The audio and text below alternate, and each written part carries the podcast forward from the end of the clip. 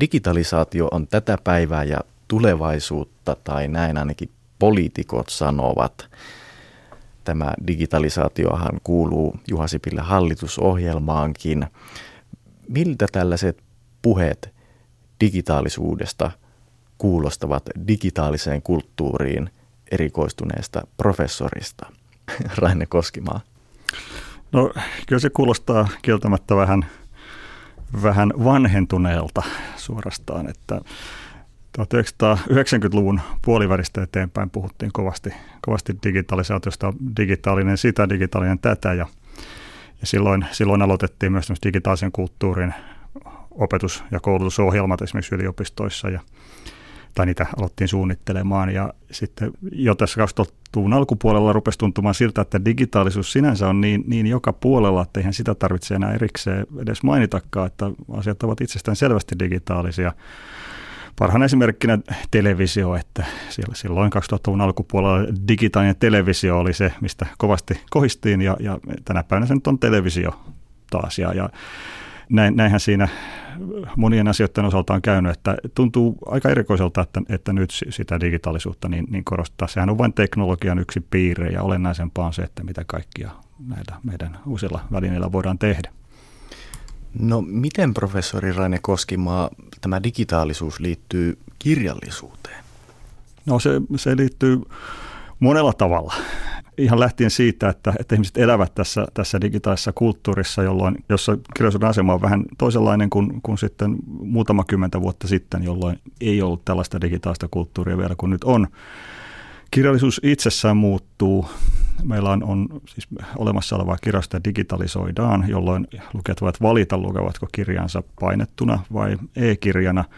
Ja sen lisäksi sitten on, on syntynyt ja koko aika luodaan uutta – digitaalista kirjallisuutta, jossa etsitään niitä uudenlaisia tapoja, mitä kirjallisuus voi, voi tehdä tässä digitaalisessa ympäristössä. No mitä se kirjallisuus sitten voi tehdä siellä digitaalisessa ympäristössä? No se voi ehkä tiivistää nyt kolmeen äh, keskeiseen asiaan. Yksi on hypertekstuaalisuus. Eli se, että teksti voidaan jakaa useisiin katkelmiin, joiden välillä on hyperlinkkejä ja, ja lukija pystyy itse valitsemaan, missä järjestyksessä ja mitä osia lukee. Eli tämmöinen haarautuminen, tekstiverkosto. Toisaalta tulee äh, kineettisyys ja dynaamisuus, se, että teksti, kirjaimet, sanat tai summa tekstikokonaisuus voi, voi liikkua ja muuttua ruudulla. Eli se ei tarvitse pysyä samana niin kuin painetun sivun, vaan, vaan siellä voi olla monenlaista liikettä. Puhutaan esimerkiksi kineettisestä runoudesta. Ja, ja sitten vielä, kun kirjallisuutta julkaistaan internetissä, niin se voi olla linkittyneenä näihin internetin tietovirtoihin, ottaa sieltä erilaisia syötteitä niin, että teokset voivat sisällyttää itsensä esimerkiksi Twitter-fiidejä tai, tai sosiaalista mediasta asioita. Ja mahdollisesti lukijoiden kommentteja voidaan reaaliaikaisesti sisällyttää siihen teokseen. Eli, eli ka- kaikki se, mitä, mitä online-maailmassa tapahtuu, niin, niin voidaan integroida osaksi sitä teosta. Eli siis kolmijako on tällaisia hypertekstejä, jotka rakentuu nimenomaan linkkien varaan samaan tapaan kuin mikä tahansa nettisivu, vaikka Wikipedia, josta voi lukea ensin Madonnasta ja sitten päätyykin lukemaan vaikka siitä, mitä on pop-musiikki ylipäätään. Ja sitten oli tämä kineettisyys, mikä tarkoittaa tätä, että teksti voi liikkua ja muuttua, se ei pysy samana. Ja sitten vielä ää, tämä siis linkittyminen tietoverkkoihin. Tämä jäi mulle ehkä nyt vielä epäselvimmäksi. Joo, no tässä nyt otan kuvittelisen esimerkin. Tämä kirjailija ja, ja tutkija Markku Eskelinen jo 90-luvun digitaalinen avaruuskirjassaan esitti tämmöisen hypoteettisen teoksen, joka on, joka on liitetty pörssikursseihin niin, että kirjan päähenkilön kohtalotippat, että silloin kun jonkun tietyn yhtiön kurssi on, on korkealla, niin, niin hänellä menee, tällä henkilöllä menee hyvin ja, ja sitten kun kurssit on alhaalla, niin kohtalo potkii. Eli, eli voidaan ottaa tämmöisiä erilaisia aivan loputtomasti, mitä, mitä netissä tapahtuu ja, ja niitä, niitä jotenkin analysoida osa näistä teosta ja sitten pistää ne, ne vaikuttamaan siihen, mitä, mitä siellä tapahtuu. No miten sitten esimerkkejä näistä muista? Minkälaisia kirjoja on esimerkiksi rakentunut tämän hypertekstin varaan, linkkien varaan? Eräät niin tunnetuimmista näistä digitaalisen kirjallisuuden teoksista on nimenomaan hypertekstejä ja, ja tässä esimerkiksi Michael Joycein Afternoon, A Story, alun perin julkaistu vuonna 1987 on, on hyvin tämmöinen puhdasverinen hypertekstiromaani. Se kertoo tarinaa tai useitakin tarinoita, jokaisella lukukerralla hieman erilaisen, jossa, jossa mies näkee aamulla töihin ajaessaan liikenneonnettomuuden. Hänestä näyttää siinä ohjaajassa, että saattoi olla hänen ex-vaimonsa ja poikansa, jotka ovat olleet tässä onnettomuusautossa. Ja tästä sitten seuraa, hän viivyttelee, hän, hän ei uskalla ottaa selvää, että oli, ovatko he olleet tämän, tässä onnettomuudessa ja mahdollisesti jopa kuolleet siinä – ja tästä kieltämisestä seuraa sitten, että hän tekee erilaisia asioita ja muistelee ja siihen linkitetään erilaisia sitten tätä heidän yhteistä perheelämäänsä ja, ja, ja sitten ihan sitä hänen, hänen sen hetkistä elämänsä siellä työpaikalla ja ka- kaikkia näitä tulee tekstifragmentteina, joiden välillä lukija sitten pääsee näiden linkkien välillä seuraamaan ja tästä, tästä muodostuu sitten, sitten pitkä, pitkähkö tarina, jossa on erilaisia vaihtoehtoisia loppuja – jokaiselle lukijalle tosiaan tulee vähän, vähän erilainen tarina siitä. Ja, ja tässä se, se hypertekstin rakenne, että minkä takia siinä on hyödynnetty tätä, niin se, se liittyy, niin kuin, tai se on hyvin, hyvin perusteltu siinä, että se, se niin kuin liittyy siihen sen päähenkilön vähän kaoottiseen mielentilaan. Ja toisaalta siihen myös siihen logiikkaan, miten ihmisen muisti assosiaatiivisesti hyppii asioista toiseen, että tätä hypertekstirakenne tavallaan – toisintaa näitä, näitä mielen, mielen toimintatapoja. Niin, ja sillä tavallahan tekee myös tällainen perinteisempikin kirjallisuus, vaikka kun on kyse tajunnan virrasta tai jostain muusta tällaisesta kiinnostavaa, että, miten, että minkälaisia kirjallisia keinoja nimenomaan tämä digitaalisuus sitten tuo esiin. Miltä vuodelta tämä kirja olikaan? Tai no, kirja, voiko sitä sanoa kirjaksi, se on julkaistu silloin siis diskettinä. 1987 on, on alku, alkuperäinen julkaisuvuosi. Ennen mun syntymääni täytyy sanoa. Ja itse asiassa vielä nuorimmille kuulijoille täytyy ehkä kertoa, että mikä oikein on disketti. Tallennusväline, CD, ROM ja DVDtä vedelsi disketti, jossa huomattavan paljon – pienempi määrä muistia pystyttiin tallentamaan eteen tämmöiseen muoviseen tallennusvälineeseen. Sanottiinko niitä muuten korpuiksi? Ne ovat korppuja kyllä ja erotuksena vielä niitä ennen oli hieman isompia tämmöisiä pehmeitä pahvisia muisti tallennusvälineitä, joita sitten kutsuttiin lerpuiksi. Että, että korppu oli sitten jo yksi kehitysaskel siitä eteenpäin. Niin, mahtaakohan meille sitten olla jossain vaiheessa kirjastossa pitkiä rivejä 80-luvun kovia diskettejä. No tuohon on helppo vastata, että ei. Missä nimessä ei pitkiä rivejä, koska, koska tässä puhutaan niin, niin pienestä määrästä, että, että jos minun hyllystäni löytyy valtaosa tästä 80-90-luvun tuotannosta, niin ei puhuta metreistäkään, vaan, vaan ehkä hyllymetrillinen niitä on hyvin harvassa paikassa on, on täydellisiä kokoelmia, että näitä on, on julkaistu pieniä määriä ja, ja osa niistä on, on hyvin, hyvin obskuureja kustantajia julkaisijoita tai ihan, ihan omakustanteita itse asiassa valtaosa ja niitä on, on, on levellään ja tähän korppuun tallennusväline liittyy valitettavasti se ominaisuus, että ne eivät ole ikuisia. Eli toki niitä voidaan tallentaa ihan, ihan esineenä ikään kuin muistona jostain, mutta eivät välttämättä tänä päivänä ole enää lukukelpoisiakaan. Tästä tietysti tulee mieleen kirjastojen tallennusvastuu, että jos kansalliskirjastolla on velvollisuus tallentaa meidän kirjallista perimää tulevia sukupolvia varten, niin kuinka se sitten onnistuu, jos sitä kirjallisuutta tai tekstejä onkin tällaisissa katoavissa disketeissä. Aika vaikea pulma. On, mutta, mutta kansalliskirjasto tekee tässä, tässä hyvää työtä ja tämä ei koske pelkästään diskettejä, vaan näitä kaikkia eri, eri tallennusmuotoja. Myöskään CD-ROMit ja DVD eivät ole ikuisia. Kaikki ne vaatii erilaisia toimenpiteitä, että se pitkäaikaissäilytys voidaan taata, ja se, mutta siihen on kehitetty omia, omia tapojaan ja kuitenkin kun lähtökohtana on, on digitaalinen tallennemuoto, niin niiden siirtäminen uusiin muotoihin tai tämmöinen uudelleen tallentaminen on lähtökohtaisesti kohtuullisen vaivatonta verrattuna sitten painettuun materiaaliin, joka pitää ensin digitalisoida. Jos tämä disketti josta kerroit, ilmestyi vuonna 1987, niin milloin sinä, Raine Koskimaa, tutustuit tämän tyyppiseen tekstiin ihan ensimmäisen kerran? No, tähän on helppo vastata varsin täsmällisesti. Kyllä se oli kevästä 1995. Olin, oli silloin tutkimusryhmän työmatkalla Berliinissä ja silloin sattui olemaan siellä samaan aikaan tämmöinen soft moderne tapahtuma, jossa oli teemana hypertekstikirjallisuus.